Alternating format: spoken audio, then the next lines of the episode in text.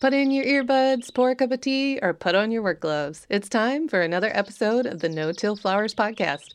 As always, I'm your ever-curious host, Jennie Love.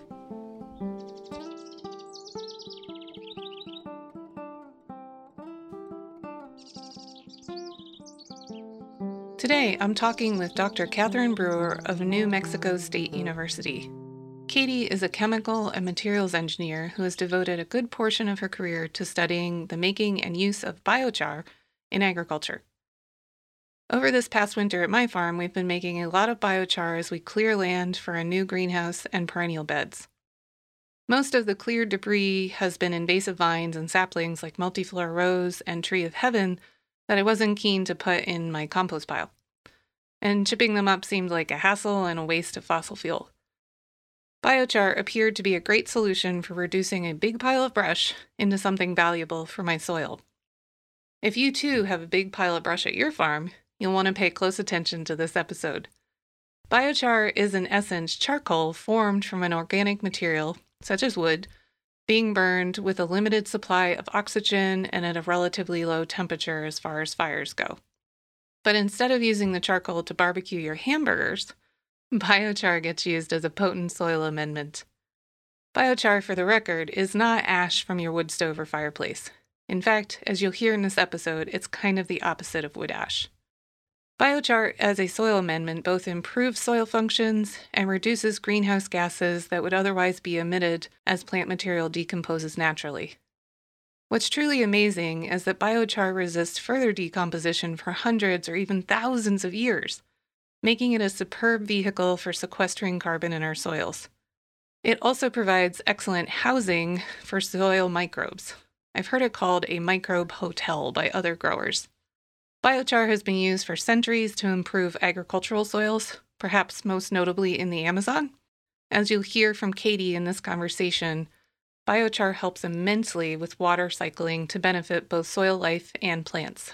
The science behind that was particularly fascinating to me. For this reason, biochar is an excellent addition to potting soil mixes and hoop house beds. During our chat, Katie walks me through what good biochar looks like and feels like, even how it smells.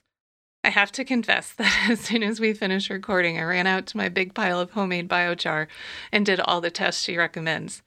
I'm happy to report that my biochar passed with flying colors.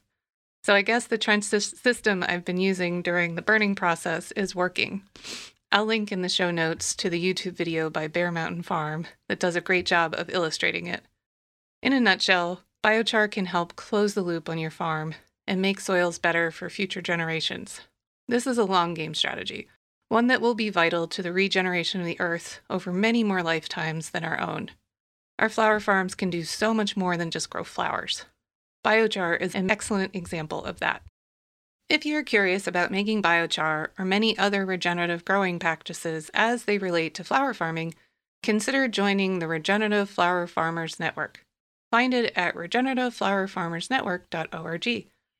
A vibrant community hub for the ever-curious flower farmer, this new network helps make connections, start conversations, and serves as a repository for a curated collection of articles and studies on regenerative practices. Membership in the network also goes to support the making of more podcast episodes here. Katie will be joining me over there for some extra nerdy content with a live Q&A session where members can participate too. If you're not already a member, sign up today so you make sure not to miss out on that. Alrighty, let's go hear from Katie. So today I have Catherine Brewer from New Mexico State with me to talk all about biochar and the quality and how we can make it and what it does to our plants and our soil. She is working in the Chemical and Materials Engineering Department at New Mexico State and has done a ton of research on biochar in a lot of different ways. So I felt like I had so many questions about biochar because I've been trying to use it at my farm recently, and I really wanted to pick somebody scientific, nerdy brain. So Catherine's here with us today. Welcome, Catherine. Morning, everyone. Or good afternoon, depending on when you're listening to this. Fair enough. Yeah, it's also a global audience, so there'll be people all over the place. So who knows what time zone it is there. So, all right, let's just dive in. You've done a lot of studies about biochar. So I'm going to just start with a really sort of nebulous question of like, do you think it's a good thing? Do you think biochar's the bomb, like everybody seems to think it is? My short answer is yes. Okay. But as an academic, there is always a little caveat, little footnote. You have to do it well. Mm. So there are many processes that can be, for example, organic farming. Let's give that an example. Mm-hmm. There are people who can do it really, really well. They plan very well. They have the right materials. They schedule things. They think ahead. They have their companion crops, all of the above.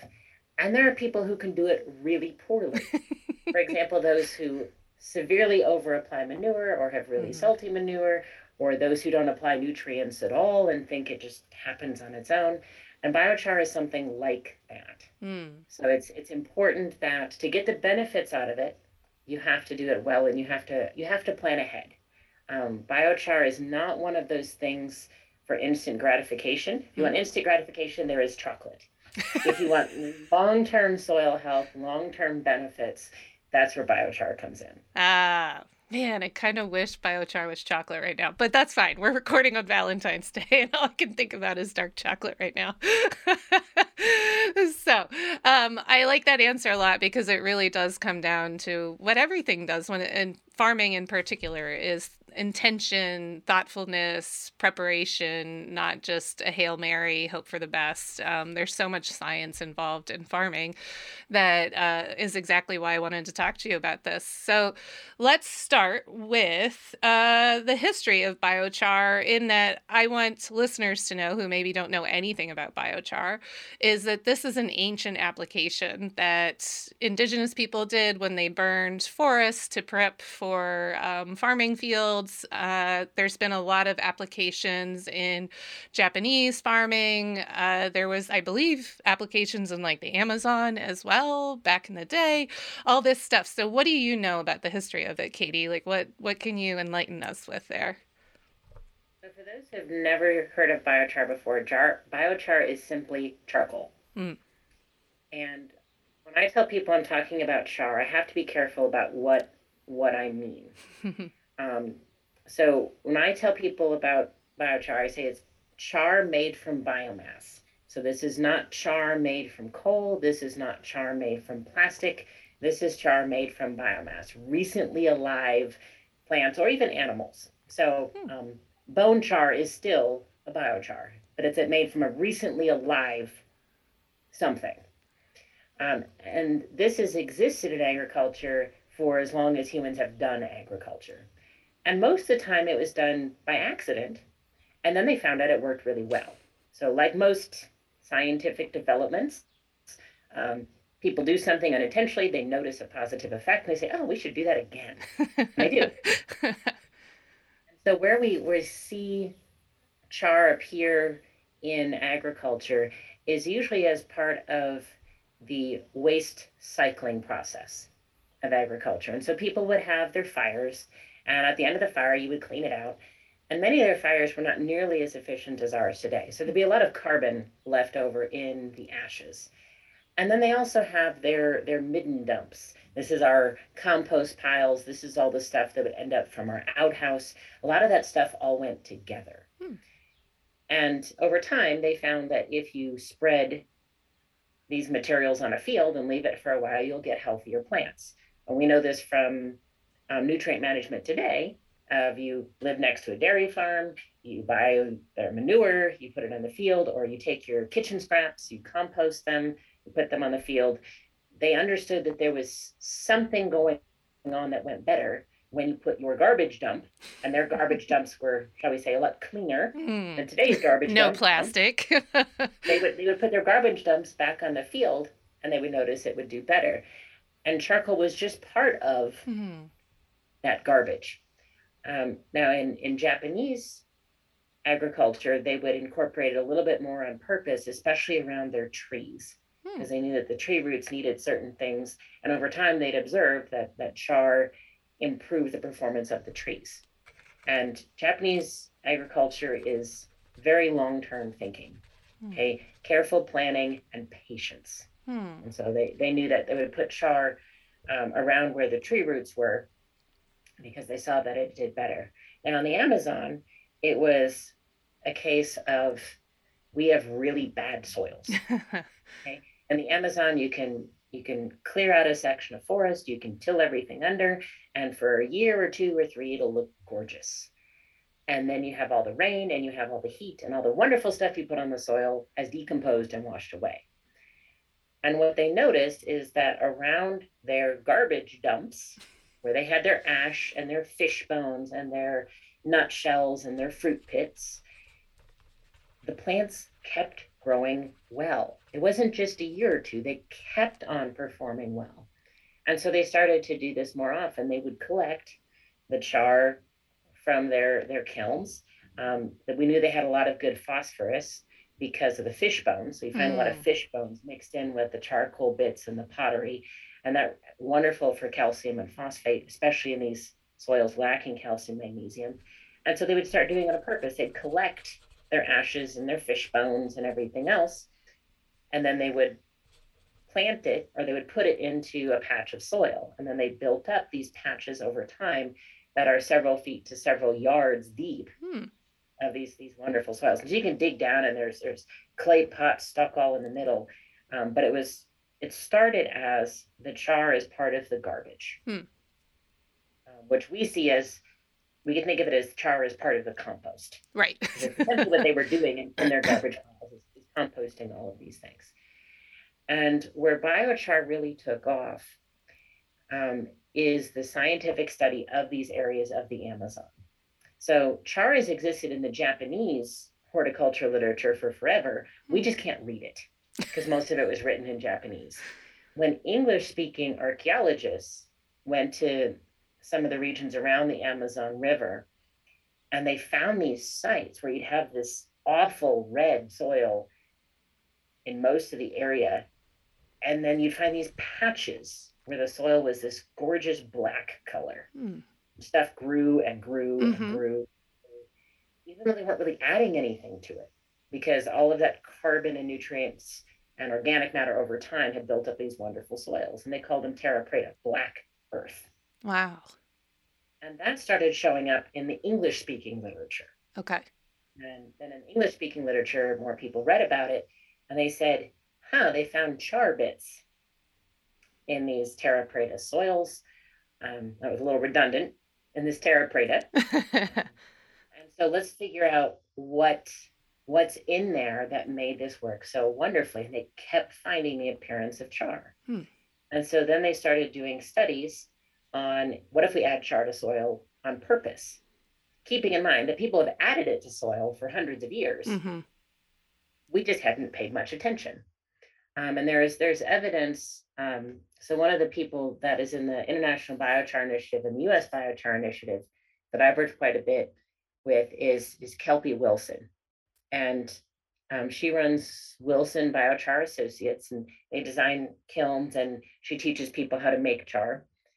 And she did a history paper on char in Europe. And they didn't call it char, though. They called it a manure, because any fertilizer you applied to a field was called a manure. And so they had mixed that in with some of the other manures that they were putting out, but it didn't have the right keywords. And so when we Google searched it, it didn't come up well. And so that is worth reading for some of the history. So historically speaking, biochar has shown up in soil as part of a compost nutrient cycling system.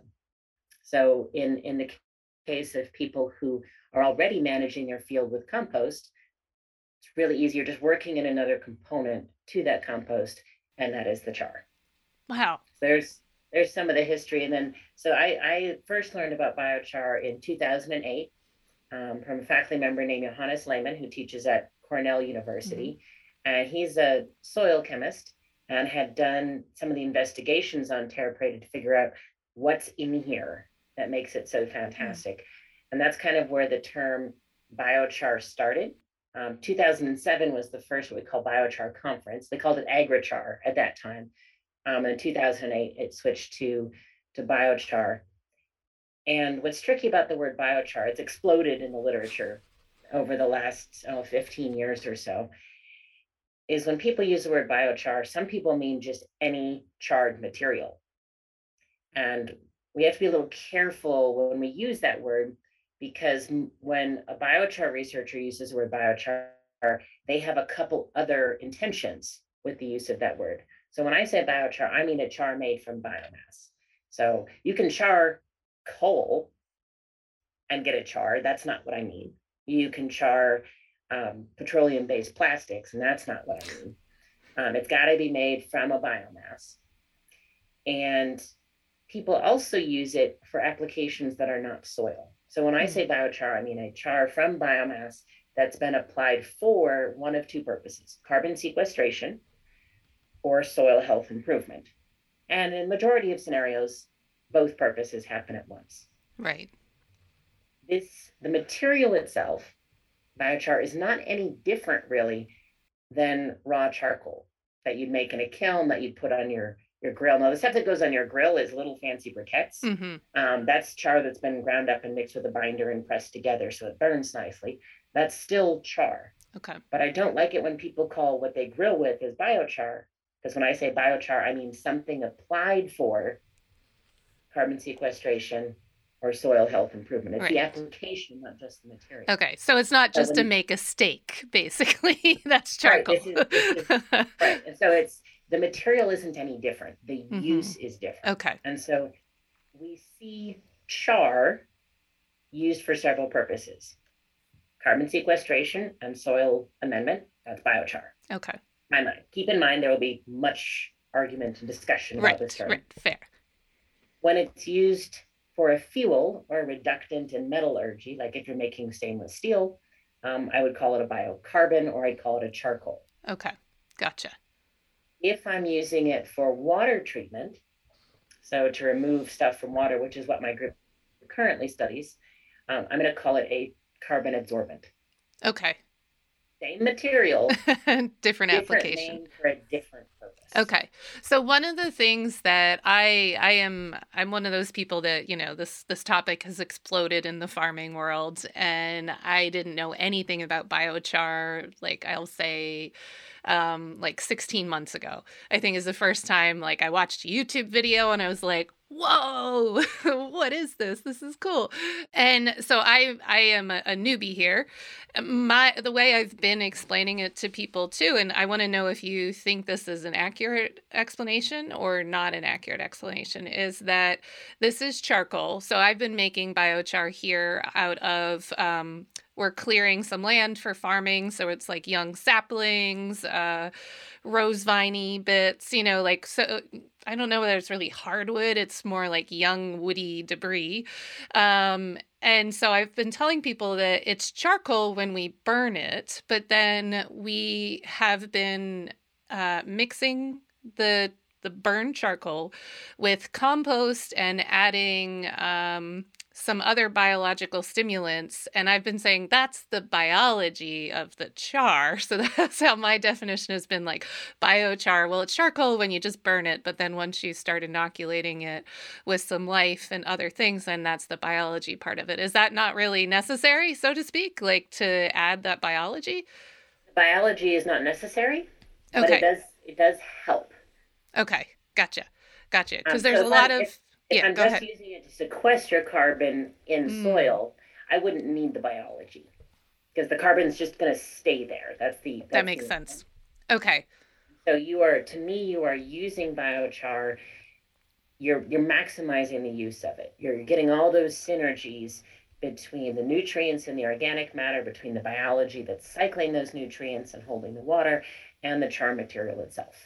And so I highly recommend biology to go with your char, but not required. Okay. Yeah, because it's kind of like I remember in your study, I'm going to have to flip real quick to find what it said, but it's like bioavailable versus carbon sequestration. So, like, I guess I'm trying to use it mostly as a bioavailable product. And obviously, I want to sequester the carbon, too. So one of the reasons it really drew me to biochar was that I do have this land. You know, I have about an acre of property that was just a thicket, like an invasive species all over the place, and I wanted to restore health. I wanted to be able to make it a productive space for my small flower farm. But I also felt really bad about taking all this woody material and either chipping it and just I don't know what happens then. It kind of just breaks down and it's gone.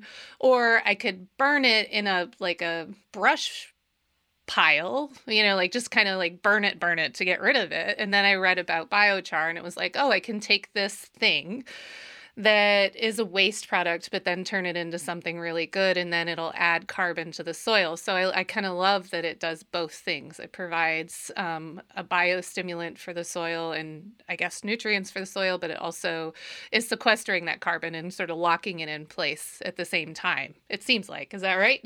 Is that what's happening? Let's talk a little bit about carbon. Okay, let's. So you've got biomass, and this could be biomass from any organic source, the woody material, the leaves, the animal manures, whatever. And that goes on the soil. Now, in the soil, you've got several fractions of carbon in this biomass. Some of it, like if you just put sugar on the soil or fruit peels, the soil microbes go crazy. And they will make some amount of more microbes, and they will make some amount of CO2. So you're going to lose some. Now, eventually they'll eat through all the readily available carbon, and then they'll get into the slow digestion carbon. So this is your woody material where the fungus has to get in there to release the enzymes to break it down. And eventually the other soil microbes get a shot. And as they go, they're constantly making more microbial biomass and releasing CO2.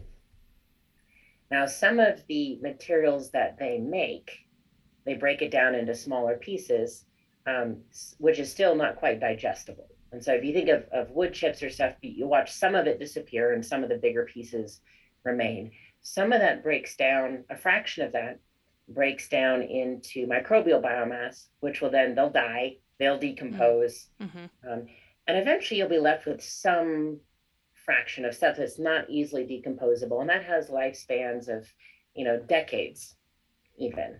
Okay, that's your humic substances. Okay. You hear about the humus. Is that the same as sort of stable soil organic matter then, or is that even different than that? No, there's this pool of stable organic matter, that stuff that's been digested many times, broken down, and this stuff is going to stick around for quite a while. Okay. Now that fraction of what we call recalcitrant carbon, not easily broken down, from plain biomass, that fraction isn't very big. Some of it will make it into the soil, but not much of it, or at least not much that will stay longer than a few months or a few years. Okay. When we make biochar, we do pay a penalty right up front. Some of our carbon is lost to the atmosphere during pyrolysis. Mm-hmm. Okay, so our char fraction, we keep about 50% of our carbon from the biomass in the char. But we do pay a penalty. There's always a CO2 penalty, no matter which of these processes you pick. Right. So we pay the CO2 penalty. And the char that we get in the soil, most of our readily available carbon that the microbes would usually go crazy about, most of that has been converted into long-term storage carbon. There's some of it that is still edible, but not very much. And so you'll see this quick spike in soil microbial activity as they eat the bits of things that they can. Most of that carbon has gained a chemical structure that is very similar to that really stable stuff, that small fraction of the other biomass that breaks down. We call that aromatic carbon. So depending on the type of carbon, it's more or less digestible. Aromatic carbon is a lot like the lignin in wood.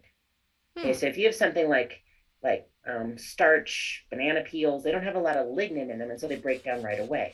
And you'll notice that wood chips stick around for a long time. Mm-hmm. That's because there are very few organisms that have the enzymes to break apart those aromatic molecules. When we char something, we take sugars, which are easily digestible, and we turn them into aromatic carbons. So there are things that can break down char. There are just not many things that can break down char, which is why it lasts in the soil for so long. And so what we're mostly doing with biochar is we're paying the CO2 penalty, and then we're putting most of the remaining carbon into this long-term stable form, with a little bit that's edible. So you'll see a little spike in microbial activity, but the char on its own isn't all that digestible. Okay. To most soil microbes. Okay. The fungi will love it, but they're in it for the long haul. And this is why I say you have to think long term. Yeah. Yeah. So most of the char that we put into the soil is going to be there over the decades to centuries. Like our lifetimes, basically, it'll still be there.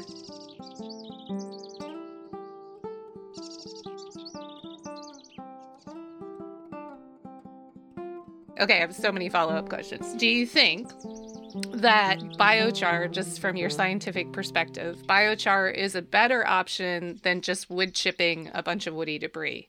Or does it depend on the sort of like, you know, everything always depends on context, but is there a reason to not just chip a bunch of wood and instead make biochar? Is there an advantage to biochar? Yes. Okay. But I do love that you use my two favorite words as an engineer. It depends. My students hate that I answer almost all questions in class with it depends and then a much longer explanation. So when you chip woody biomass, you're doing a few beneficial things. One, you're increasing its surface area, and so it's easier for soil microbes to get in there and attack more of it. Mm. And so they have access to the nutrients, and it will break down faster. Because if you just put a log in the soil, you're not doing much benefit to your soil because they can use the surface. There's not much else they can. You put down the wood chips, you're protecting the soil surface from raindrops and wind erosion. Some of it'll get chewed up, and you'll notice that wood chips, they don't last forever. No, yeah, it's like a year maybe, and then it's kind of gone. Yeah, mm-hmm. They do break down, similar to the same ways that compost breaks down. Some of the dangers of wood chips, especially if you have wood chips that are applied near to when the plants are growing, is how available that carbon is. So soil microbes are constantly in a state of starvation. And so as soon as there is carbon available, they go nuts. The problem is soil microbes do not live on carbon alone. They need especially nitrogen and phosphorus. And so if you give them a huge dose of readily edible carbon, they will search all the soil around them for the nitrogen and phosphorus for the sauce and the... the side dishes. Yeah, it's like pasta, but they need the sauce for it, you know. So yeah. And the meatballs and the broccoli. Yeah, they need all of it. And so you have to be careful about when you put down this carbon compared to when your plants need the nitrogen. Because if there's a contest between a plant and a microbe about who gets the nitrogen, the microbes always win. And so when you put down wood chips, especially those that are going to be degradable, you need to either put down nitrogen with it. So composters say you have to balance your browns and your greens. Mm-hmm. This is why. Mm-hmm. Make sure that your carbon is balanced with your nitrogen so that microbes don't steal it all from the plants. So if you're putting down wood chips, you do need to be careful about that. Now, the beautiful thing about making biochar is you've made most of the carbon in that material non-bioavailable or slow-release carbon. So there'll be a little bit that the microbes can eat right away. But in a few weeks, microbes have burned through all of that, and you've added a lot of carbon to the soil that the microbes can't easily chew up. So it'll be there, but the microbes won't go scavenging for nitrogen and phosphorus because they can't eat that carbon anyway. Right. And you're going to have to wait for the fungi to get at it, and then you got the slow release action. Okay. Going. Okay. And so if I have a lot of wood chips and I have plants that I need to worry about their nutrition, what I could do is take my wood chips, pyrolyze them, put them on the soil, give it just a few weeks for the microbes to get through that readily available carbon. Because we have seen nutrient deficiencies in plants, even with biochar, because there's that tiny amount, that small fraction of it that's still digestible. So still put it down, still give it time. This is why I tell people, if you can mix the char into your compost already, that'll give it just the right amount of time so that you're adding carbon to the soil without spiking it, without causing the microbial feast days, which can cause problems. Gotcha. Okay. When you think about your carbon, you got to think about how is it being used? how much do I want to go into which fraction? Now, when you do an open field burn or even a burn pile, you're still going to get some char. The problem is you're going to pay a much higher CO2 penalty because you're going to burn off more of your CO2 compared to burning off only some of it. Gotcha. And that's the advantage of charring something compared to just burning it. Okay. And that is a question I've gotten multiple times now from people when they hear that I'm using biochar, is they'll want to know if they can use the ash from their wood stove or whatever. And I'm always like, no, it's not the same thing as biochar. And I don't have the scientific wording to tell them why it's not the same thing. So could you explain why ash and biochar are not the same thing? So you're not going to just use wood ash from your stove or whatever, and it's a different thing. The difference has to do with the carbon content. Okay. If I make char from a log, it's going to be about 90% carbon when I'm done, 80 to 90% carbon when I'm done charring it. Now, there will be some ash in it, because there were all the inorganics that were in the plant, and those all stay in the char. So if the plant contained calcium, magnesium, sodium, potassium, all of those things are going to end up in the char. But you're going to get mostly carbon with a little bit of ash. And so one of the key things we measure first as biochar researchers is the ash content. We want to know how much of this is carbon and how much of it is these inorganic materials, because you always get some inorganic materials. It's a matter of how much. Now, if you have a wood burning fireplace and you get wood ash, there's going to be 5 to 10% carbon left in the ash. So you'll get some, but most of the benefit comes from the carbon. Right. And if you're applying something that's 90, 95% ash, you're not going to get much carbon benefit. Now, if you have soils that are really low pH, so some places, especially in the Midwest, where they've become acidified, or, for example, in the Amazon, where you have these soils that are really acid, the wood ash may still be a huge benefit because it acts as lime to improve the pH. And so the wood ash may still have some benefit, but you would only do that if it has a benefit as the inorganics on its own. So if you're already liming your soil, wood ash may be perfectly fine. Right. You're just not going to get much carbon benefit because almost all of your carbon has gone up your stack. Yeah. Compared to getting into material you're applying. So let's talk about pH in biochar, because that's the one thing I worry about is, like, I want to generally lower my pH here. My pH is generally around 7, and I, as a flower farmer, want it to be down closer to 6.5. So I'm always, like, anxious about raising pH. And I've been in my research and from, YouTube videos, honestly, I'm a student of the YouTube University. They say that once you've inoculated the biochar with biology and you let it sit, like, basically you turn it into your compost pile, after a few months, it's a neutral pH. Is that true? Or is there something I should be aware of in terms of pH? Do tell. Well, the engineering answer, it depends. It depends. a lot of the pH that you encounter has to do with the feedstock from which you start. Okay. Because each of those plants that you start with has a different inorganic composition. And when you pyrolyze something, those inorganics stay there. Okay. You're just essentially concentrating them. So it's really important that you understand the inorganics that are in your biomass to begin with. Now let's talk about wood. Yes. Okay, so you've got pine trees, oak trees, woody rose vines, I think you mentioned. Okay. Yep. All of those things. They tend to have calcium and magnesium, some potassium, not a lot of sodium though. And they tend to be fairly low in ash, okay, a couple percent on a dry basis of the biomass itself. And so when you char it, you'll usually end up with a char that's 5% ash, 6% ash, usually not very high. And especially if you do a relatively low temperature charring process, you'll keep a lot of the acidic surface groups that were on the biomass in there. And so you get a char that's fairly close to neutral. Okay. A 7%.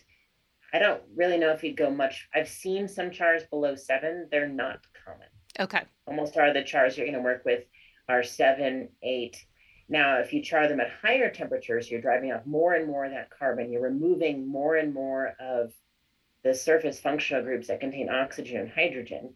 because you're essentially removing those and leaving just carbon, mm-hmm. the char will become more and more alkaline. Okay. Because you're taking off the acidic groups and you're concentrating the inorganic matter, which is already alkaline. And so the higher temperature chars will get pHs of 10, 11, 12.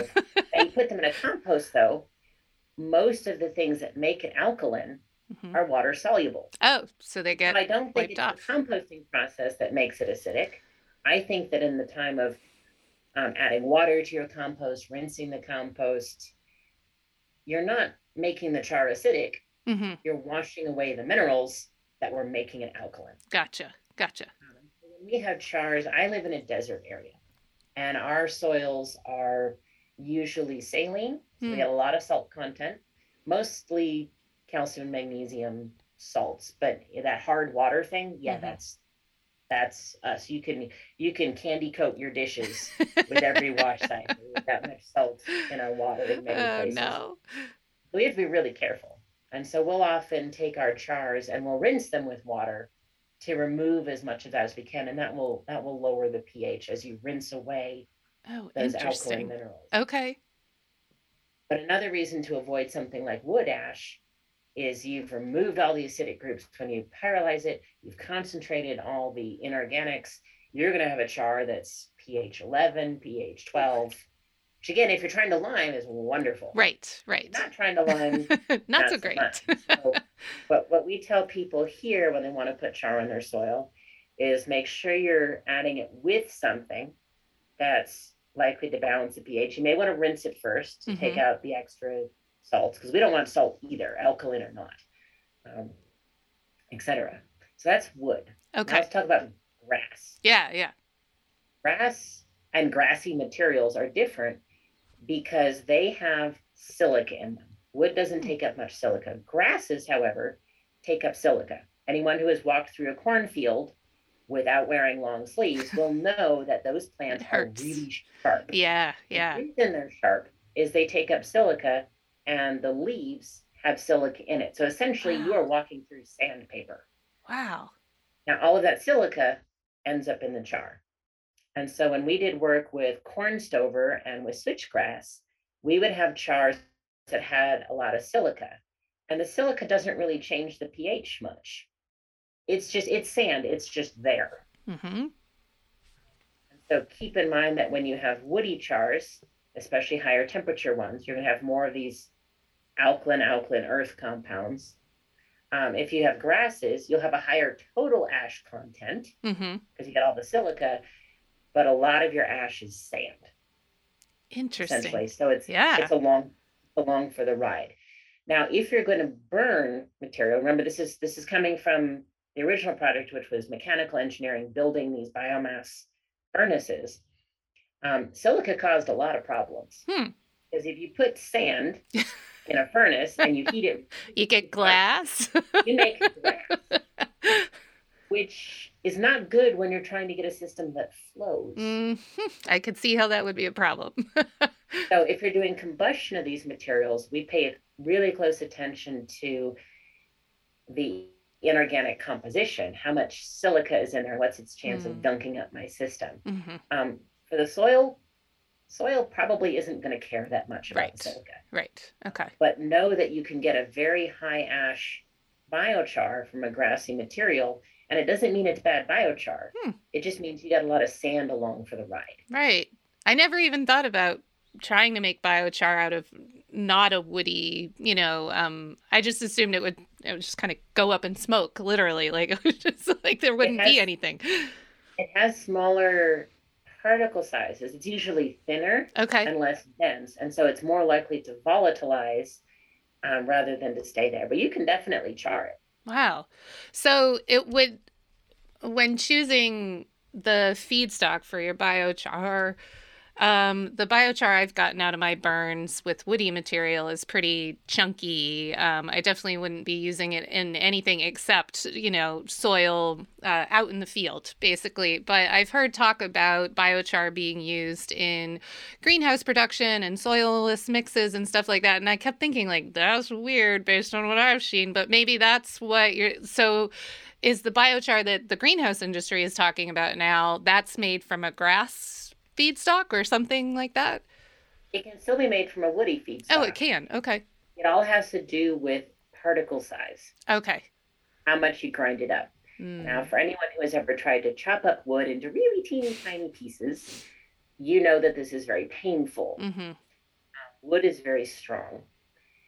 If you're going to make char for a greenhouse where you need it in smaller pieces, I recommend chip it first, or even keep it as fairly small branches, depending on your kiln, and do the grinding afterwards. Oh, interesting. So think about your coffee beans. I don't know if you've ever tried to grind green coffee beans. It doesn't go well for you. Yeah. But once you've roasted them, they grind up beautifully. The same thing with char. Hmm. If you've got to get it to small sizes, grind it or crush it afterwards, because it has a lot better grindability. And so when we make feedstocks for horticulture applications, we try to get it into particle sizes that are similar to rice. Okay. Where they're going to mix well with the peats and the compost. Mm-hmm. If you think about the particle size of a lot of compost or peats, they're about that size. Mm-hmm. And so we might chip wood ahead of time, pyrolyze it, and then crush it. Okay. And then use sieves and stuff before we mix it in. What's just from a practical standpoint, what are you using to crush it up or pulverize it? Like could I use a coffee grinder? That's exactly what we have in laboratory. So we, or if you need something bigger, a spice grinder. Okay. Yeah. Would work fine. Anything that will crush a friable material. And so in laboratory, when we need to do nutrient analyses or carbon analyses, we can't use chunks. We need powder. And so we bought a whole bunch of kitchen-sized coffee grinders, and we grind it up that way. Now, if we need a larger amount, we have some larger scale mills. Okay. Cutting mills and hammer mills. Those get a little bit more complicated as you scale up. Right. Gotcha. Now, if you have a feedstock that's already the right size, you can just pyrolyze it and be good to go. As is. Okay.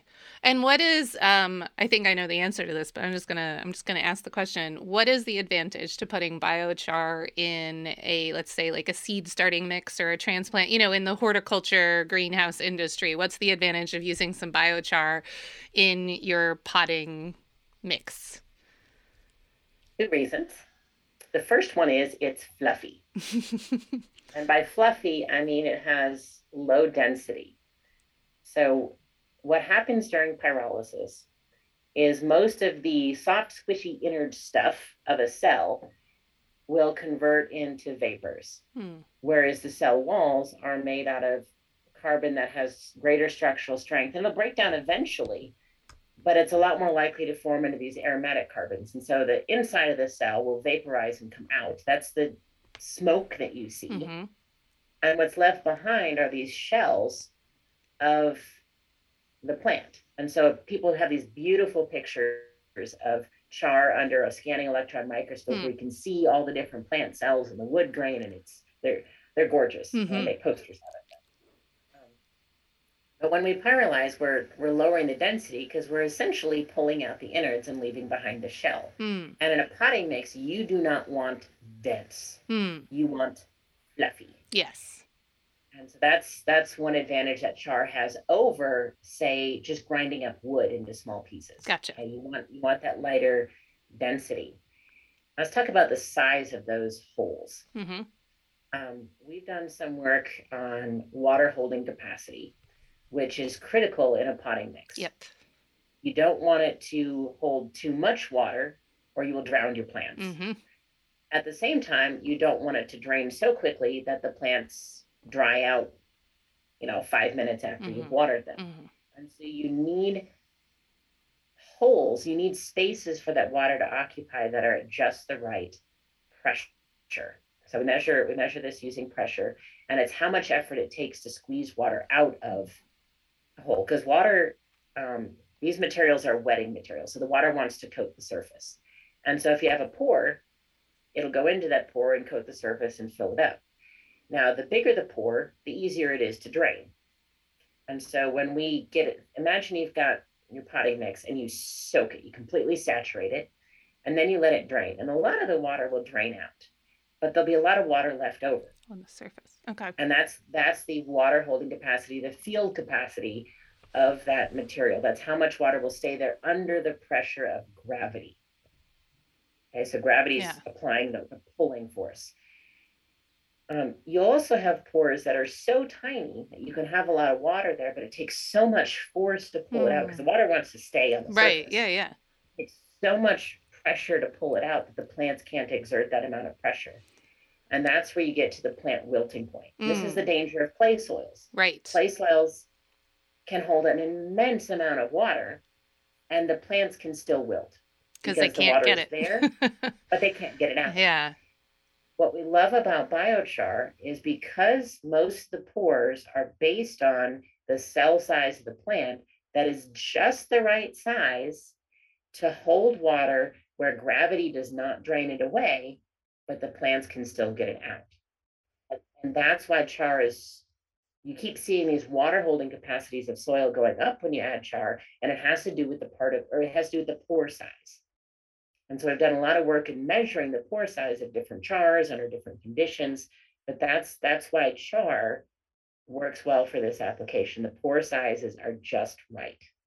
I love that because it's made from plants. It is just right for plants. You know, it's like part of one of the other topics I talk about often on the podcast is Korean natural farming and jadam farming, where the idea is you take a crop, you turn it into a fertilizer to feed that same crop because the crop knows exactly what it needs. It's already working to feed itself perfectly. And this seems like that's reflective of that in the same capacity of like, plants have the right pore size, and then if you turn it into biochar, they can hold on to the right pore size. You know, they have the right porosity to hold on to water appropriately for themselves. So I find that utterly fascinating. Like those connections that are made in the universe are super cool to me. I love it.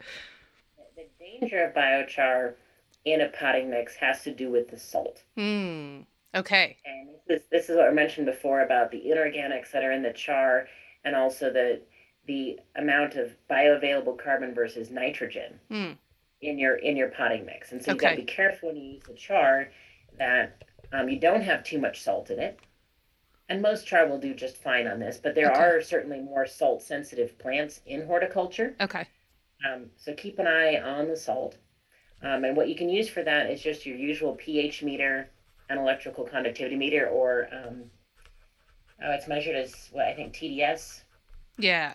Okay. Whatever your meter is, make sure that those are still good because you may need to rinse it a few more times if you have a char that's higher in salt. Okay. And then make sure that you're balancing your carbons versus your nitrogens. There's not a lot of bioavailable carbon in char, or at least not readily bioavailable.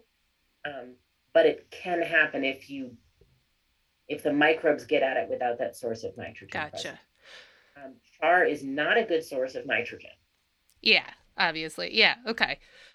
This is something that we've encountered with row crop farmers is they want to apply char and stop applying nitrogen. Oh. Like, no, you can't do that. This char does not replace your fertilizer. Yeah. Because there's calcium and magnesium and potassium in your char. There's some phosphorus, but not all of it is readily available. Some of it's going to take time to break down. And there's very little nitrogen. Yeah.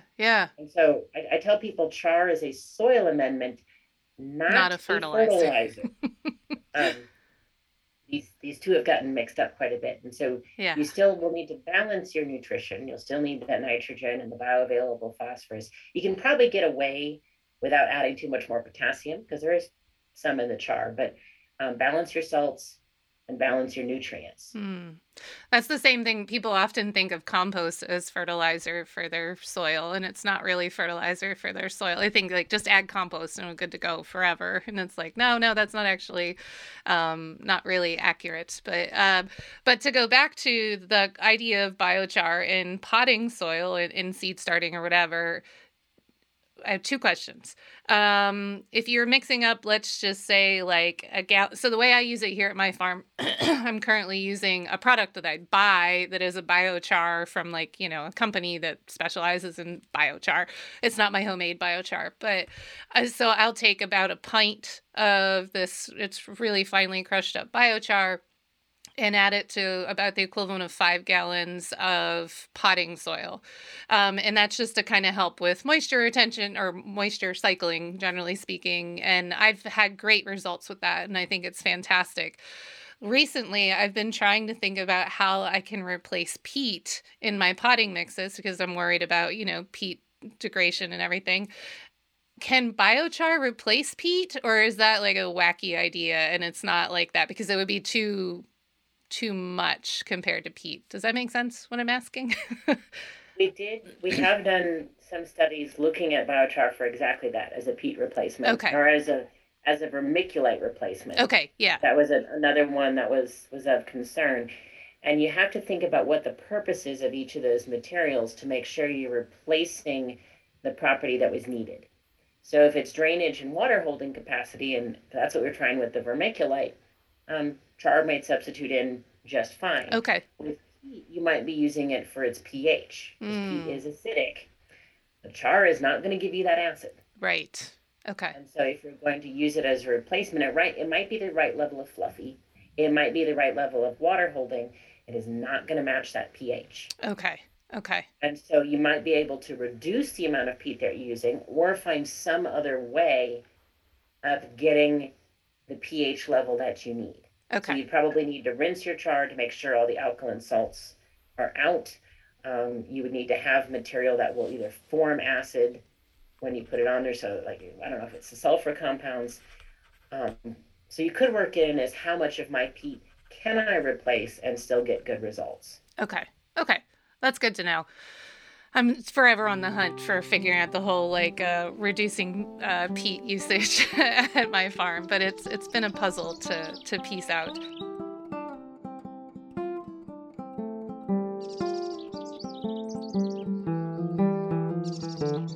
Okay, so I want to shift gears a little bit and talk about actually making biochar on a small farm and what pointers you have. And I'll tell you the way I do it here, which may be completely wrong. So I'm curious what grade you'll give me on this, but I do not have a kiln. I thought about building a kiln, looked into, welding barrels together and doing all the things that I saw on YouTube, but I'm not a welder and I didn't really know how to go about doing that. So what we've done at my farm is dig a trench that is wider on the top and narrower on the bottom down at the base of it. So it's sort of like a V-shaped trench.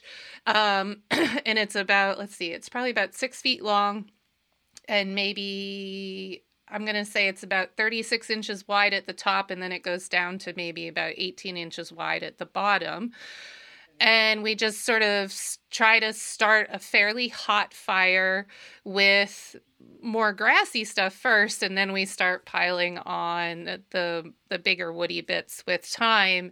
And my goal when I'm burning, and this is just from what I saw on YouTube, so I would love your scientific opinion, but when we're burning, the goal I've always had in mind is to, as soon as I see an ash starting to form on the surface of what's in the pit already, in the trench already, I add new stuff to try to get the fire to kind of jump up to the new stuff instead of just burning what's at the bottom of the trench into pure ash. So I'm just trying to create charcoal at the bottom of the trench and then just keep feeding from the top.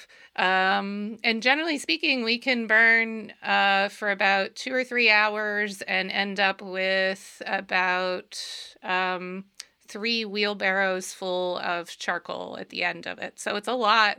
It's a fair amount of material that comes out from a few short hours of burning.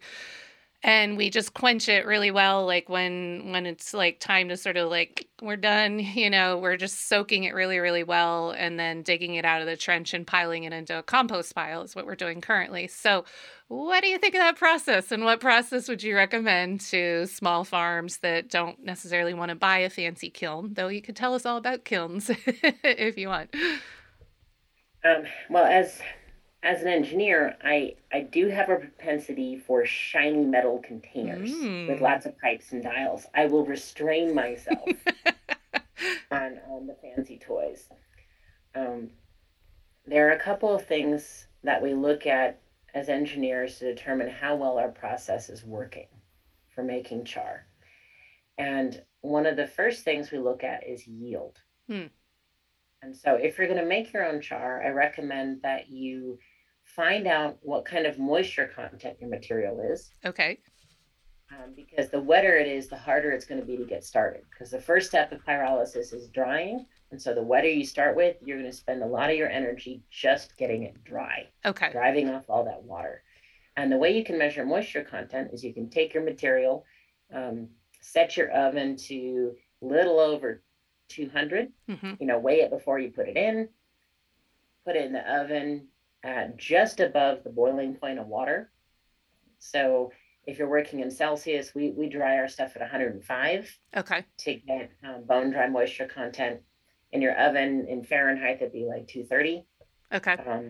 Dry it out and see how much mass is lost. So if you have a kitchen scale, now you don't have to do it with all your biomass, just with some of it to get an idea of what your moisture content is. When you're doing pyrolysis, we try to keep our moisture content less than 10% going in. Oh, wow. Okay. And we keep it at less than 10% for two reasons. One is that we store our biomass for a while. And if you have a moisture content higher than 10%, microbes can still live on that biomass. And it is very unpleasant in the laboratory to walk back and find that my nicely stored biomass is making new biomass, which causes problems. And so our first step when we get a new material is we reduce it to the size that we need. So if I've got giant logs, I might break them into the smaller pieces. If we've got big stuff, we might run it through a chipper, and then we dry it. Okay. And we try to get it again to about 10% moisture to make the pyrolysis, when it happens, more effective, because we're not wasting all of our energy drying it, and to keep it from growing new stuff in storage. Now, if you're storing it outside, this may not be a big deal. If you're going to store it anywhere where growing stuff might make you unpopular, dry it first. You're aiming for less than 10%.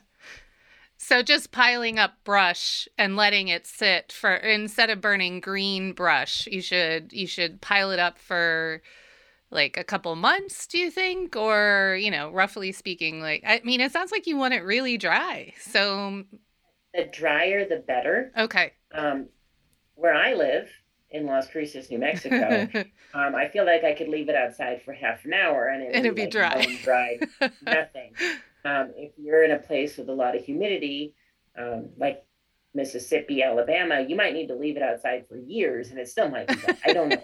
It does depend on the local humidity. Right. That's true. That's true. Pay attention to the moisture content of your biomass. Okay. And that'll also determine your yield. If you're doing pyrolysis well, you should get a yield somewhere around 25 to 35% char. Okay.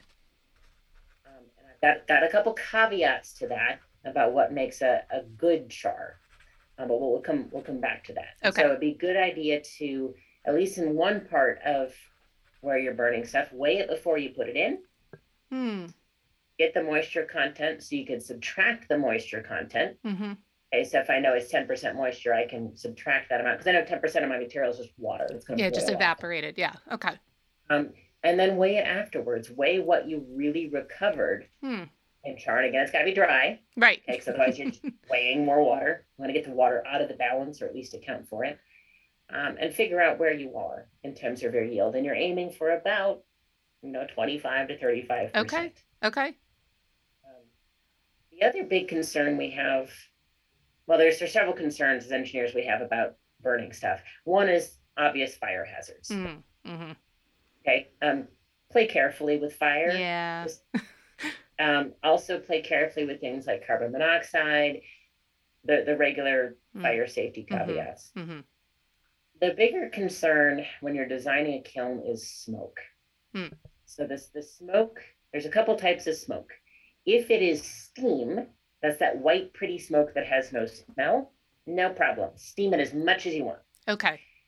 The CO2, we don't worry about that either. Okay, this is the clear to almost a bluish tint to smoke that you see at the very, very end. We don't really worry about that either because you're going to pay a CO2 penalty. Okay. What I worry about is the gray, yellow, brown, stinky smoke. I've seen that a few times in my burns, and I'm always like, what made that happen? Because we'll just put like something on the fire, and suddenly it's like, oh, what's happening over there? And I never really understood what that is. During the first, there's four stages of combustion. Okay. The first stage is heating and drying. And so you got to warm the biomass up. Mm-hmm. Like if you start with cold biomass versus warm biomass, cold biomass takes a lot longer to get the fire started. Mm-hmm. You got to heat it up and you got to dry it. Okay. And so the stuff that you'll see coming off at first is usually just steam as you're warming the material up. This is why starting a fire is so incredibly frustrating. You have to get past a whole bunch of energy intensive stuff to get it started. The second step is what we call pyrolysis. Pyrolysis meaning to cut with fire. Pyro, fire, or heat. Lysis, to cut, to break apart. And what you're doing with pyrolysis is you're taking the biomass, which is really a whole bunch of polymer chains of sugar, and you're snipping them into little pieces. Some of those pieces, as you're cutting them up, will become small enough to volatilize. They're going to vaporize because they're small enough and they're warm enough that they're essentially going to start boiling off. Okay, or leaving as aerosols, which are just liquid droplets that are small enough to leave. This is when you start to see the yellow brown smoke. And if you captured the smoke, it would make a sticky tar. Okay, what you're looking at is broken up pieces of biomass that have not combusted. So you put a new log on the fire, you'll start to see the smoke come off, but there's no flame yet. This is just smoke, but no flame. Okay, so that's pyrolysis. You're breaking up these molecules into pieces. That stuff, if it just leaves as smoke, that stuff hasn't burned. And so you're adding a whole bunch of this air pollution. Gotcha. Because in the air, those pieces will start to reform. And that's when you get soot. Okay. Yep. So that's that very fine black powder. We don't want that. Right. Okay. This is why we don't like open burns. Right. What we want to do is we want to have the third stage of combustion, which is flaming pyrolysis. This is when those little pieces of biomass that we've chopped up, which contain carbon, hydrogen, oxygen, they contact air. That the oxygen in the air reacts with the carbon, hydrogen, oxygen in the biomass to form CO2 and water. That's what we want. And this is when you start to see a flame. So you've got these vapors that are coming up and they have a gas phase reaction. So flame is just a gas phase oxidation reaction. Okay, and that comes first. You don't have a lot of, the wood isn't red yet, but you have smoke coming off and then you start to see flame. Yeah. What we want is the flame. Okay. Because the flame represents all of that smoke being turned into CO2 and water.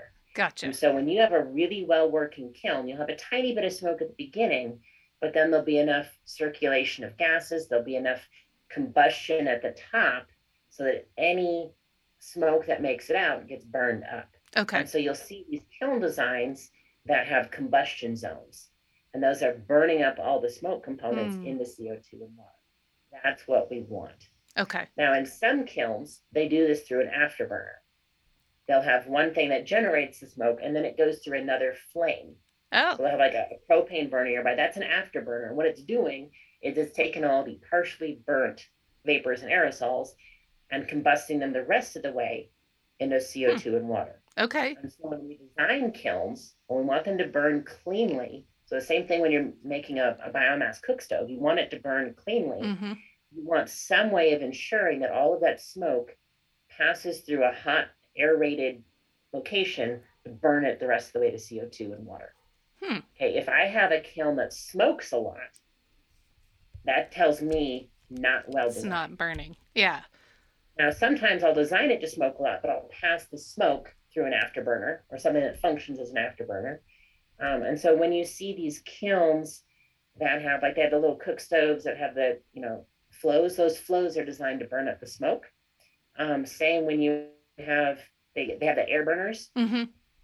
And that all has to do, or even the flame top kilns, they call them flame top because the smoke is coming up and there's a layer where the oxygen mixes with the vapors to get a flame top. Gotcha. And you notice those have very little smoke leaving. Yeah. Yeah. I've seen those. A well-designed burn should have very little smoke. Gotcha. So if I get when I do my trench method, I definitely get the steam, like at the, you know, the beginning, it's like, it's a process. I can definitely testify to how annoying it can be to get a fire started some days. Because we've been doing most of this burning in the winter because it's the easiest time for us to do it. And so it's like, definitely like, whew, a little tricky sometimes. Everything's so cold. And generally when I'm burning, it's, you know, it's either that sort of clear bluey smoke or the steam smoke or whatever. But when I do get that yellow, gray, stinky smoke, what am I doing wrong? Or what could I change, do you think? Like, is it I shouldn't have put something on the fire so soon, or I should be putting more stuff on the fire? You need the smoke to pass through a region that is hot and has lots of oxygen. You need to finish the combustion. Okay. And so there are designs for even trenches that mimic like what an air burner does. Yeah. Where you have oxygen coming down from the air, you have smoke coming up, and you get a layer of flame right on top. Yeah. There's not much flame happening down below inside the pit, but you want all of that smoke to be burning up. Okay. And so the shape of the trench, the shape of the kiln can help. And this is why there may be some advantages to either building a kiln based as people describe or setting it up for the same shape, because a well-designed kiln will have a shape that has the maximum amount of smoke combustion. Gotcha. So we do want oxygen to mix with the burn because there's conflicting anecdotal. You want the oxygen to interact with the smoke. You want it to interact with the volatiles. Okay. You don't, because when you're doing pyrolysis, the breaking apart with heat, you don't need any oxygen for that process. Okay. All you need is heat. Okay. So you want one part of your burn to be just heat. Okay, that's deep in the trench for me. Then that's deep in the trench. We don't want oxygen there. Okay. Because we just want heat to break apart the molecules, to create the volatile materials, and to take all of our carbons and restructure them from the easily edible sugar carbons into these less edible, very stable aromatics. Yeah, okay. We do that with just heat. And so in the laboratory, we don't use any oxygen at all. We have external electric heaters. Oh, wow. That provide all the heat that we need, and we pump in nitrogen gas. Because we don't want any oxygen, and we have another way of supplying the heat. Okay. But that's if you want to build nice and fancy. Yeah. We do that in the laboratory for control. Okay. We can set exact temperatures. We can control the burn. Right. Very, very easily. What you're doing in the field is you're getting the heat from combustion of some of your biomass. Mm-hmm. You have to burn some of it to get the heat. Right. The lab, we just get the heat. Yeah. And so what you want is an area of your burn that is nice and hot with very little oxygen. Okay. Because you put oxygen in it, you'll just ash things. That's when it becomes ash. Yeah. Yeah. But you do want oxygen in the places where the vapors are going. Okay. So you want to burn those up. So you want to have a flame across the surface, but no oxygen down below.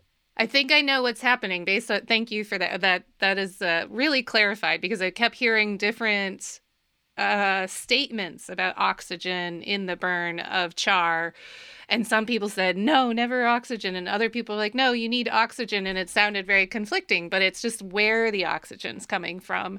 So I think I'll experiment now moving forward. But in my trench, I think what's happening is I get the gray, stinky smoke when we've filled the trench too much. Like we've burned so much. Because sometimes we're burning for hours and the trench like literally fills with the burned material. material, and now we're basically burning on the surface of the trench where there'd be a lot of oxygen coming in to the burning area, you know, instead of just burning off smoke. When the trench is only like half filled, that's when there's hardly any smoke. Like when things are burning like down lower and it's just a flame that's kind of up there at the top of the trench. That's because there's enough oxygen in the air right. to get down and interact with all the volatiles. If you have too many volatiles, there's just not enough oxygen yeah. in a hot zone. And so those volatiles leave, they enter the cold gotcha. Air, and now you just have smoke. Yeah. You need them to come to a region where there's enough oxygen and enough heat okay. to combust them the rest of the way. Wow. And so as you look at kiln designs, pay attention to where is the flame and where is the heat. Yeah. Oh, that was like a huge question I really wanted to answer with this conversation. So I'm so excited we did that. So thank you for that. And I will, I'll try to, for listeners listening, I'll try to post a picture of my trench and stuff so people can see what that looks like. But, okay. So now that we've teased that apart. Oh yeah, go ahead. We've got the, so what the burn should look like, mm-hmm. what the biomass should look like before you put it in. So the right particle size, mm-hmm. as dry and as warm as you get it.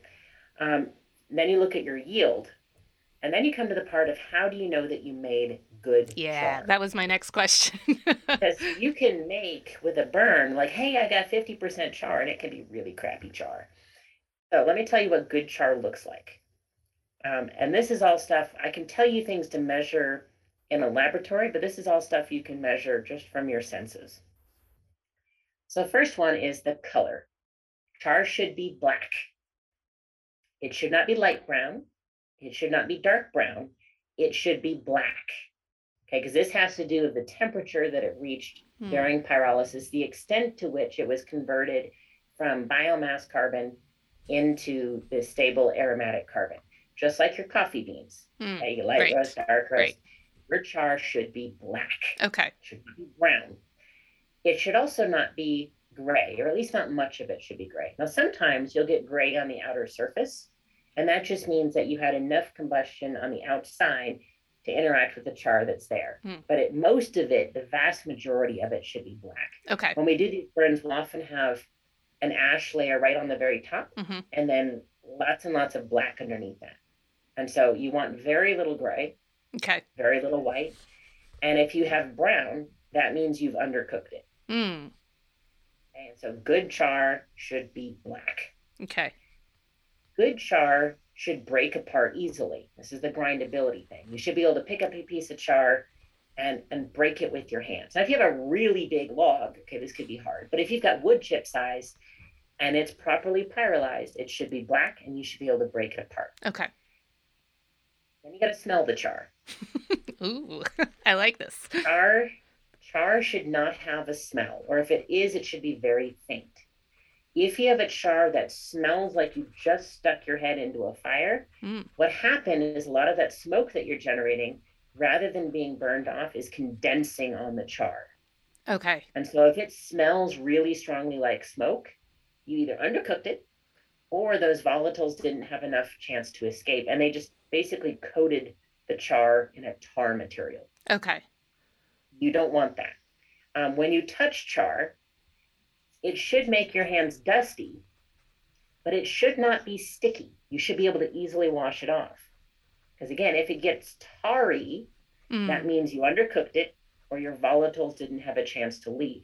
And so my students, when they work with char, they'll get covered in black powder, put it right through the wash, washes out clean. Good to go. Okay. And you should be able to wash your hands and not have anything stuck to it. If it's sticky, or if it's tarry, or if it's gooey, that's a sign that you undercooked your char. Okay. And what is, for those that are going to try biochar for the first time on their own farm, if they mess it up, which is, you know, going to happen and totally okay, do they not use that biochar then? Is that like, oh God, don't put that in your soil? Or is it just like, that didn't do what we thought it would do? Like what's the, you know, what happens if you have bad biochar? If you have undercooked char, what you could do is simply add it to the next burn. Recook it. Okay. Recook it. It is not like food where once it's cooked, it's stuck. You can keep cooking. Okay. It's like putting toast back in the toaster. Okay, so you can recook it until you get that nice texture. Now, if you overcooked it, treat it just like you would wood ash. Okay. It still may have some nutrient, may still have some benefit. Notice that pH is going to be really high, and you're not going to get much carbon benefit. Okay. So it's not the end of the world. Just if you're going to apply it, check the pH. Mm-hmm. Make sure you're not over liming your soil, and just know that you're going to miss out on most of the carbon benefits. Okay, gotcha. Will it still provide any nutrient benefits? Like, will it bring the phosphorus at all with it if it's undercooked, or is it not? It just really isn't the same thing at all if it's undercooked. The danger of undercooking is that most of that biomass is still readily available, just like if you put down wood chips. Okay. And so if you put down an undercooked char and plant plants very shortly afterwards, those microbes have gone to town. You're going to have yellow plants. You're going to have yellow plants or dead plants. Yeah. There's also some compounds in the smoke that are toxic to plants. Okay, they're these small organic molecules like organic acids. So think about vinegar. And what would happen if you poured vinegar on a plant? Not good. Okay, if you collected the smoke, and we do this, we bubble it through water in our laboratory. You stick your nose in there, it smells like a pile of, acid. Yeah. Okay, because these short carbon, hydrogen, oxygen containing molecules, which include organic acids.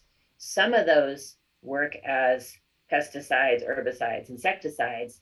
And so you might be inadvertently applying some of those smoke compounds, especially if you have char that smells a lot. Yeah. Some of those may not react well with the plants. Okay. Just as if you would think of it as you're pouring vinegar on the soil. Yeah. And if you don't want to do that, then you don't want a char that is really, really smelly. Right. Okay. That's essentially what you're doing. You've got char-coated. Right.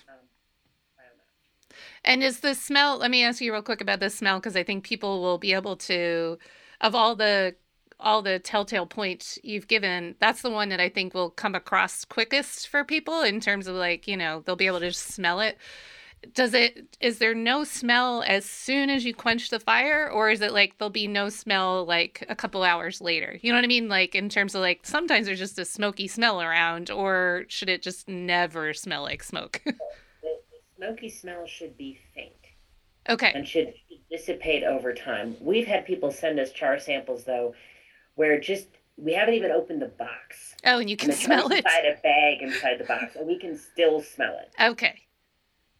You don't want that. Gotcha. Because I was a little worried for a second, because mine does smell like smoke for, the first, 10-20 minutes after they've quenched it.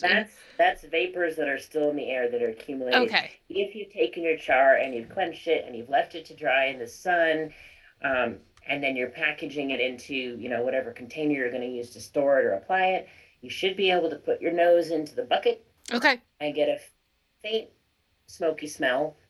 Yeah. But if you can smell the bucket from yards away... got a problem. Whew, I'm feeling better now, because for a moment I was panicking because I had hit all those other telltale quality points, but I was like, oh, but it does still smell like smoke, but not after a few days. I can just go right up to it. I look at the color. I sniff it. Yeah. And I rub some in my hands. Okay. And if it's dry and crumbly and washes off nice and is black and doesn't have a strong smell, yeah, chances are that's a good. It's pretty good. Okay.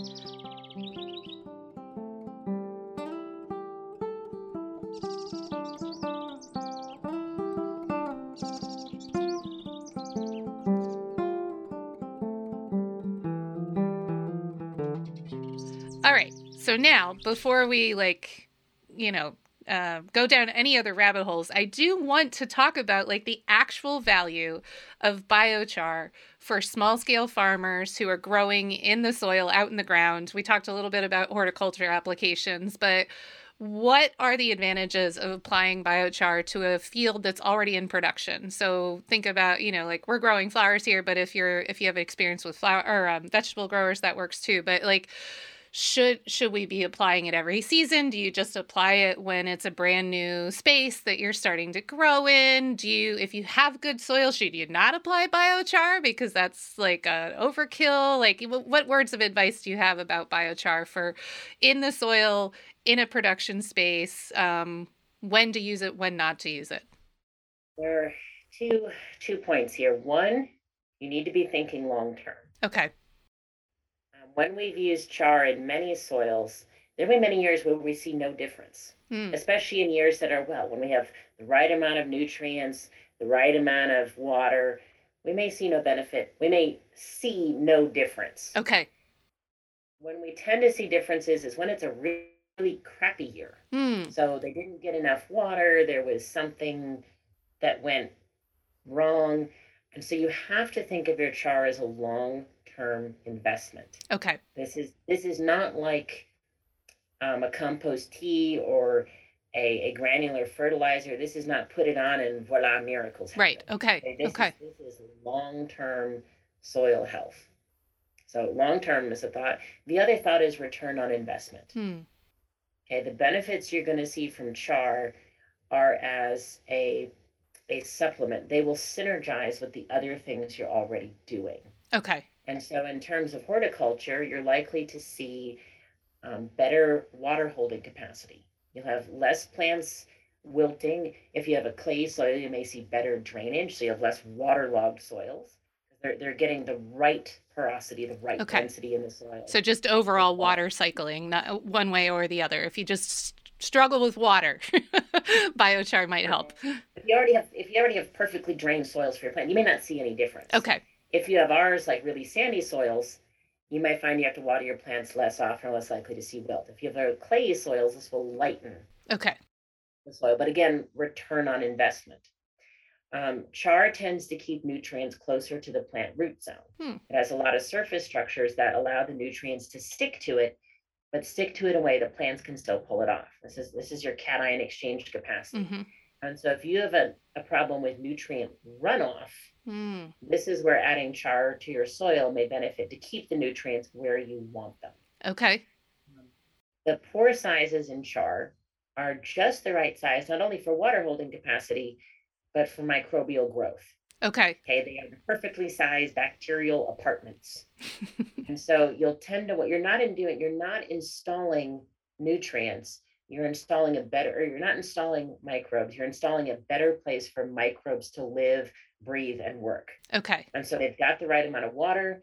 Because of the porosity, they have air exchange. And so you're less likely to have anaerobic soils. So your microbes can breathe better.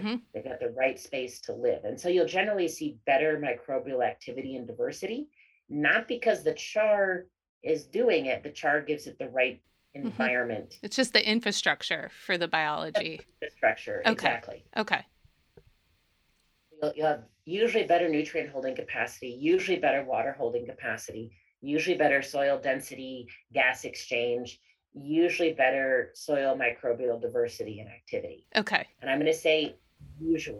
Depend on the plant, and it does depend on the soil. And sometimes these benefits, especially if you had a soil scenario that was poor, you may see a really big difference. If your soils are already gorgeous, right, you may see some benefit over time. I mean, you're still adding long-term organic matter, right? Yeah, but you may not see that huge jump right away. And this is why we've had trouble with farmers investing, because this stuff can be really expensive to buy. If you buy it, yeah, it's really expensive. That's why I've been making mine. And so, if you can make yours. If you're going to buy it, put it in the places that are going to need it most. Don't start with your gorgeous soil. Start with the crappy ones. Okay. That's good to know. So this is like something for crappy soil, not for good soil. Because you can still put it in the good soil. It'll still help. Just you'll see less of a difference. Okay. When we apply it, we don't recommend if you're already applying things on a regular basis and tilling it in, especially if you apply compost on a regular basis, easiest thing to do, just add the char to your compost. Right. Okay. Mix it in as you do it. Now, if you're doing especially something like no-till, you want to disturb the soil as little as possible. And so what we tell people to do there is do higher amounts in a smaller area. Okay. Unlike compost and wood chips, this stuff isn't going away. Okay. And so what you do, say I can only afford 1 cubic yard right. in a season. So I found my crappiest part of the field and I mix in that 1 cubic yard mm-hmm. and then I won't touch it after that. That char is still going to be there next year and the year after that. And so each year, maybe I can afford another cubic yard in a different spot. Okay. Gotcha. It is important to incorporate it because if you put it on the top of the soil, it will work in eventually. Okay. But especially if you're setting up a no-till system, mix in the char at a higher level, smaller area initially, and then leave it alone. So for those of us that are already in a no-till system, like my field's been no-till for 4 years now, and I'm not eager to till it up, honestly, after all that work on the, structure and everything. But I would like to add a little biochar. Just I look at it, and you correct me if I'm wrong, Katie, but that this isn't just for me and my farming career. This biochar is something that will hopefully create soil that will, or sustain soil that the next farmer that comes along, will reap rewards from it. So it's kind of like just a paying it forward over the generations, which is great.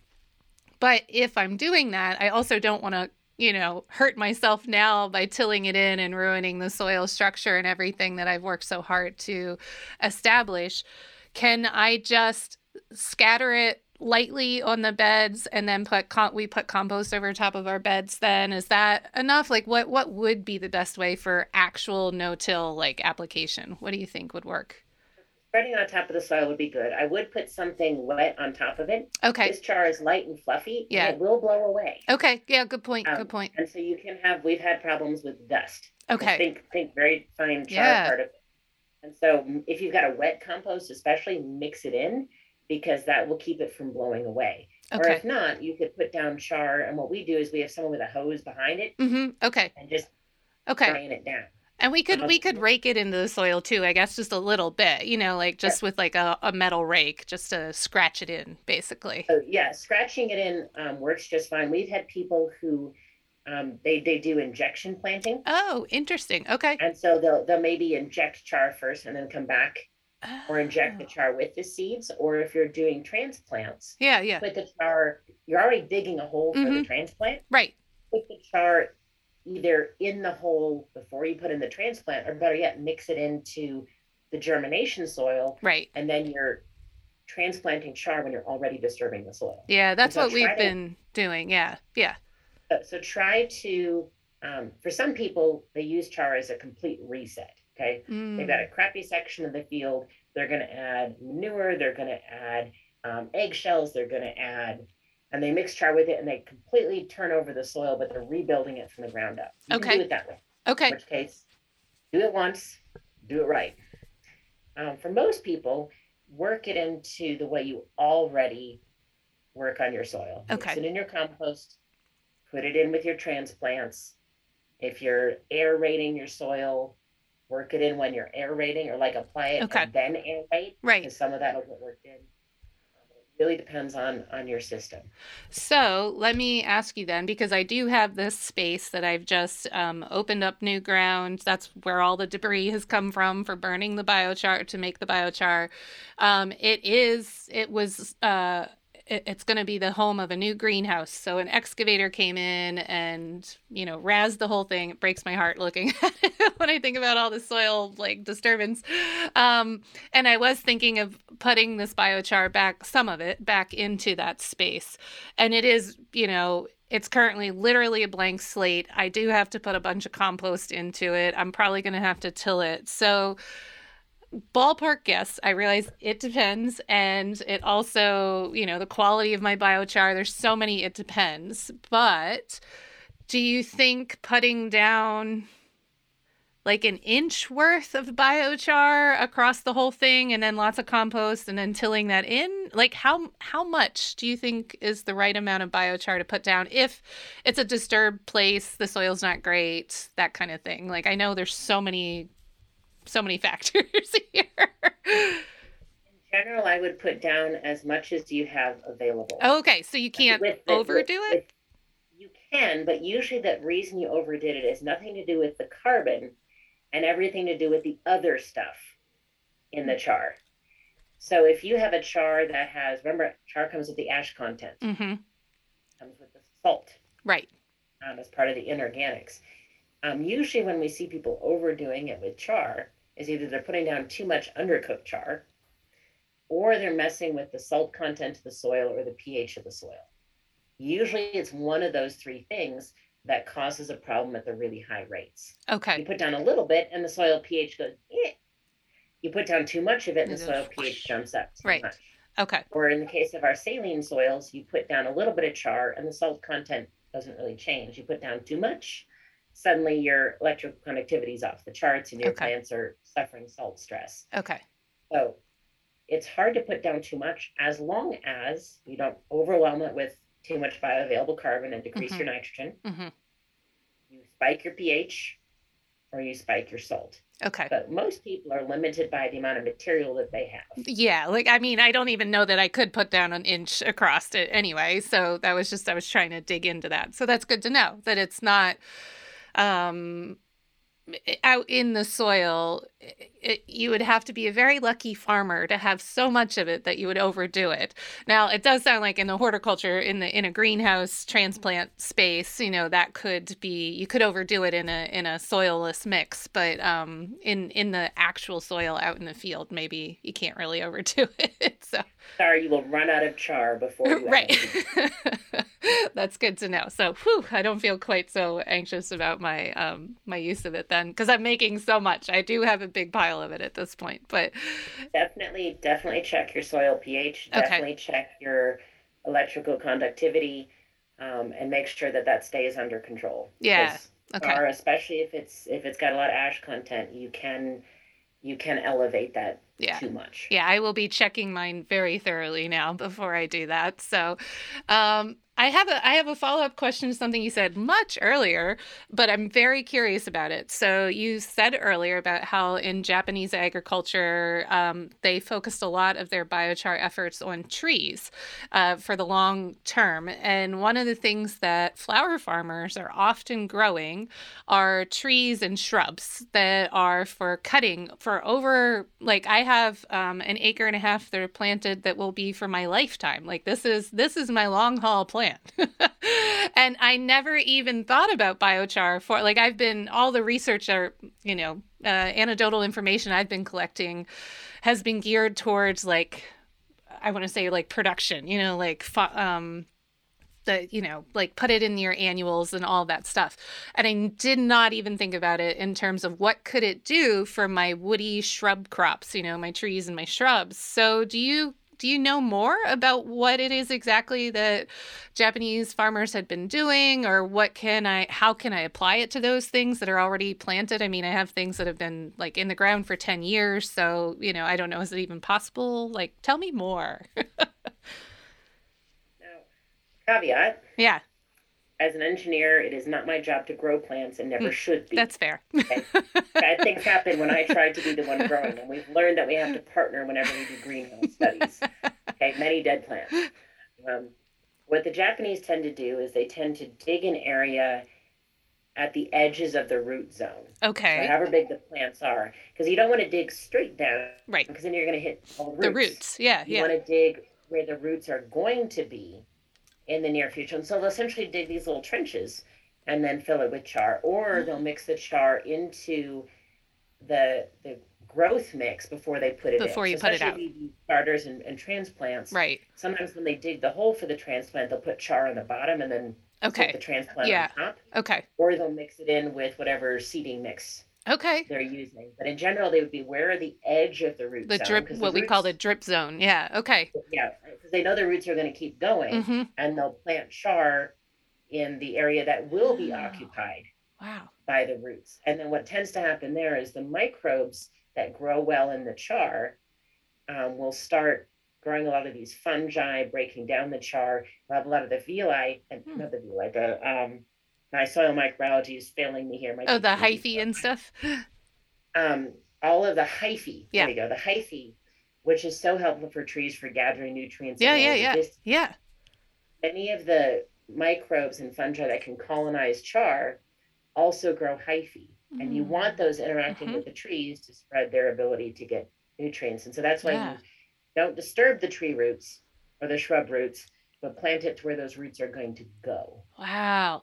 So basically, biochar is good for creating a fungal dominant soil. Is that, am I extracting too much from that? Is that a statement that's too broad? Supports microbial diversity, including the fungi. Okay. Because that's... Many soils that are disturbed too much will be really heavy into the bacteria. Right. The longer term stuff will get a lot of the actinomycetes, a lot of the fungi, the stuff that have the hyphae. It's the hyphae that we want for those interactions with the plant. And also in plants that tend to nodulate, all of your nitrogen fixers are by supporting that diversity. In some cases, they've seen better nodulation. Oh, wow. In the legumes. Again, greater soil diversity, including nitrogen fixers. Wow. And so, again, it's not the char that's doing the magic. It's the infrastructure provided by the char that makes it more hospitable for that wider range of soil microorganisms. Okay. No, that's so good to know, because as flower farmers, we're torn between wanting more bacterial soil and wanting more fungal dominant soils, because our annuals would prefer a more bacterial soil, and our perennial production, which at my farm is, a large portion of my farm is perennial production, and perennials generally want fungal dominated soils. So I'm always curious about or looking for ways to increase the ability for fungi to live and thrive in my soil around my perennials. So I totally did not even think about biochar about that, but now I'm like, oh, bingo, light bulb. So that's huge. That's where the woody materials and the char materials will help promote the fungi. Okay. The easily digestible materials will help promote the bacteria because they work faster. Yeah, always. So that's where char may help with your perennials. Okay. Cool. I'm really excited about it because I never even thought about that. Plus, I'm now going to go down an internet rabbit hole learning about Japanese farming related to trees and biochar. So thanks for yet another. I'm always down rabbit holes around here, so it's great. Okay, so time is precious. I wanted to know if you had any parting thoughts to small-scale farmers about biochar. Like, is there anything that you wish you could say to small farmers about biochar? A couple of things. You do need to be aware of the snake oil salespeople. Okay. There are many people who will take the research on char and overpromise. It is not a one-shot miracle. It is a long-term investment, and the payoffs, the investment will depend on your scenario. I have met people who have promised much without much understanding. They'll take something that we'll say as researchers and like take it to the extreme. So be cautious about that. Use what you know about your production systems. And if it sounds too good to be true, it probably is. Okay. There are benefits. There are usually not miracles. Okay. So keep that in mind. The other thing is, if you have questions about your system, contact your local extension agents. They will know your crops better. They will know their soil better, and start a relationship with them. And some of them may not know much about biochar, but the thing that we see a lot with our extension agents is when they get questions they don't understand, they come back to the researchers, and then we build up these communications. Okay, if you're not in contact with your local extension agent, this may be a good way to start the conversation, keeping in mind that some of them will know a lot about this. Some of them, it'll be just as new to them as it is to the people trying to grow. It is a learning process on how to use it. And sometimes they won't know what to do for your particular soil or your particular crop because there just isn't the data for that scenario yet. Right. But definitely... There's a lot of information. It's very easy to get overwhelmed. You've probably found that already. Yes. Rather than trying to learn everything, focus on the basics and focus on the experiments that you can do from experience. That's great. That's such good advice. Do you think there is one, I know this is tough, but one website or one book or something that people should know about that would be really good? The ones that I trust the most, they're both at the international and at the national level. Okay. These are the biochar initiatives. So the larger organization is the International Biochar Initiative, IBI for short.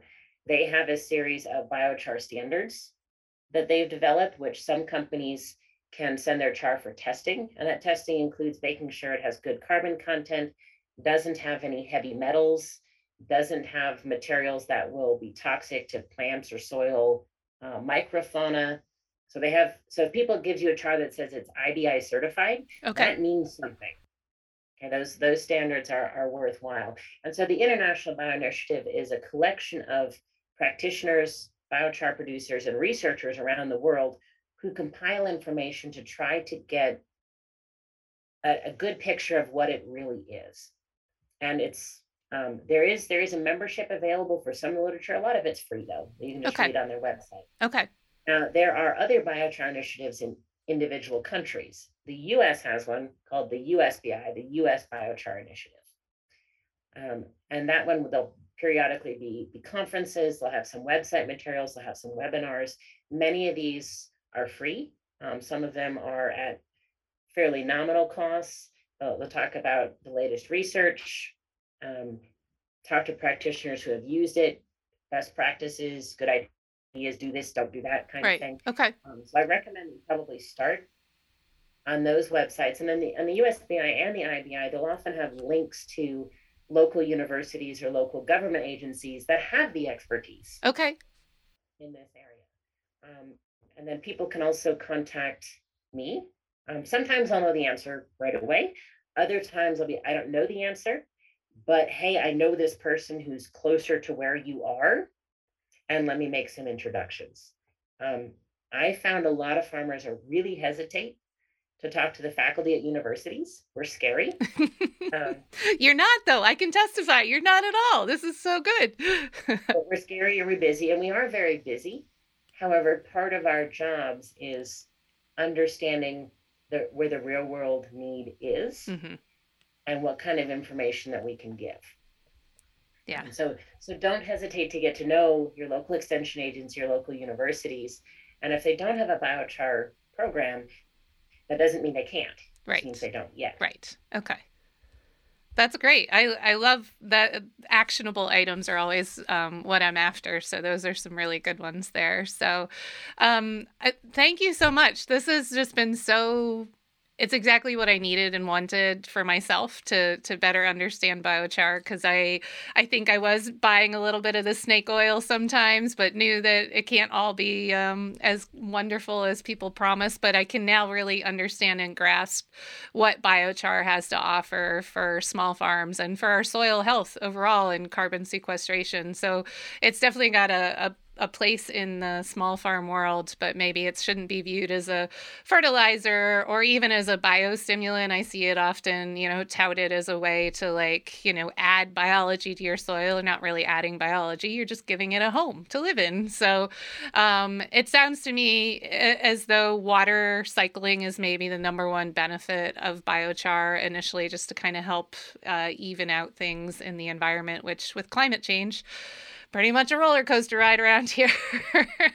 So that's what I'm after, trying to find a way to get a seatbelt on. So thank you, Katie. You're amazing. You're really good at explaining things to people. And I know the listeners of the podcast are going to be so grateful for that. So thank you for your time and your energy in this this discussion. It was my pleasure. And if there's times other questions that come up, I'm happy to do a something that's a little bit more specific. All right.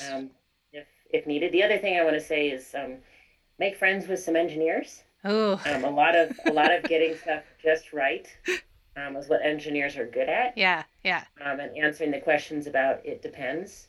Yeah. So biochar is no different. We work on reaction conditions, right, feedstock. Yeah. Cool. I'm now that you've offered additional help, watch out.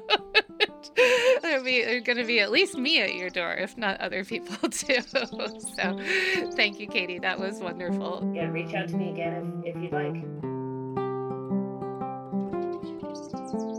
Well, that wraps up another energetic episode of No-Till Flowers. I'm so grateful you tuned in and hope you got several new ideas that can help you farm more in step with nature. If you enjoyed this episode, please be sure to subscribe so that you don't miss the next one. Also, please take a second to rate and review the podcast wherever you're getting it. Reviews help grow this show and let others know that it's worth a listen. Many thanks to Matt Moran, the post-production manager of No-Till Flowers, for his meticulous editing so you don't have to listen to too many of my outbursts of excitement and laughter. Also, gratitude goes to Nikolai Fox for the original music used here on the show. Until next time, remember, it all stems from the soil.